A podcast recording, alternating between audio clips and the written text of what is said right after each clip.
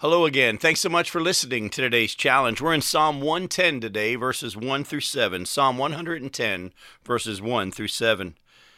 David says, The Lord says to my Lord, sit at my right hand until I make your enemies your footstool. The Lord sends forth from Zion your mighty scepter. Rule in the midst of your enemies. Your people will offer themselves freely on the day of your power in holy garments. From the womb of the morning, the dew of your youth will be yours. The Lord has sworn and will not change his mind. You are a priest forever, after the order of Melchizedek. The Lord is at your right hand. He will shatter kings on the day of his wrath. He will execute judgment among the nations, filling them with corpses. He will shatter chiefs over the wide earth. He will drink from the brook by the way. Therefore he will lift up his head. Now, folks, this prophecy here in Psalm one ten is not written about David. It's actually, as, as Jesus pointed out as well, the Lord says to my Lord. So this individual that the Lord is speaking to is the Lord of David. Sit at my right hand until I make your enemies your footstool. This is talking about Jesus. And here we see that Jesus, we know from our this side of history now, this side of the cross, Jesus has defeated Satan. But even though the war has been won, there are still few battles yet to be fought. So he says, the Lord said to Jesus, sit at his God's right hand until I make your enemies your footstool.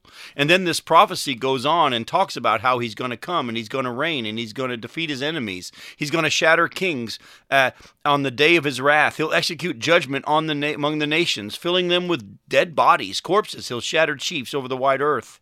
Folks, listen to me. Satan was defeated at the cross, but there are still some battles yet to be fought. But Jesus will come and reign on this earth. This Jesus, king and priest, like Melchizedek, will rule with a rod of iron. Listen to the uh, few passages that talk about this. There's many that do, but let me just take you to Hebrews chapter two, verses five through eight. Hebrews two, verses five through eight. It says, for it was not to angels that God subjected the world to come, of which we are speaking. It has been testified somewhere, what is man that you're mindful of him, or the son of man that you care for him?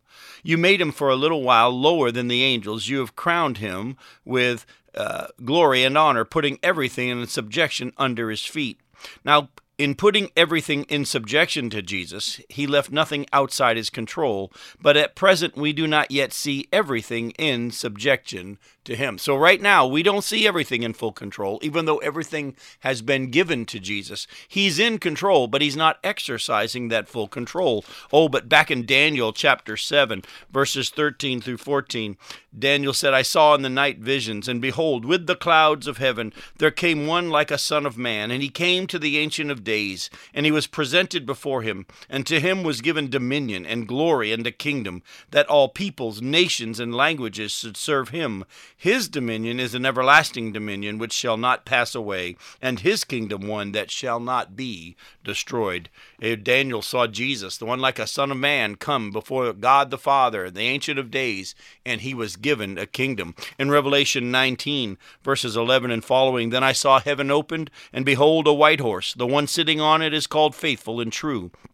And in righteousness he judges and makes war. His eyes are like a flame of fire, and on his head are many diadems, and he has a name written that no one knows but himself. He is clothed in a robe, dipped in blood, and, by, and the name by which he is called is the Word of God. And the armies of heaven, arrayed in fine linen, white and pure, were following him on white horses. From his mouth comes a sharp sword with which to strike down the nations, and he will rule them with a rod of iron. He'll tread the winepress of the fury of the wrath of God the Almighty, and on his robe and on his thigh he has a name written, King of Kings and Lord of Lords. Folks, let me just tell you, the Bible's very clear that Jesus is coming back to this earth. He is the one prophesied about here in Psalm one ten, when David wrote, the Lord said to my Lord, sit at my right hand until I make your enemies a footstool for your feet. Jesus has gone back to heaven. He's come, he's been the Savior, he's been the suffering servant, he died for the sins of the world, he's risen from the dead, and he's sitting at the right hand of the Father until the time for restoring all things. It's, it says that in Acts chapter three. But when he comes, he is going to judge, and he's going to rule on this earth. Are you right with him? Are you right with him through faith? Because he is coming. You don't want to be one of his enemies at that time. I look forward to sharing some more with you next week. Hope to see you then.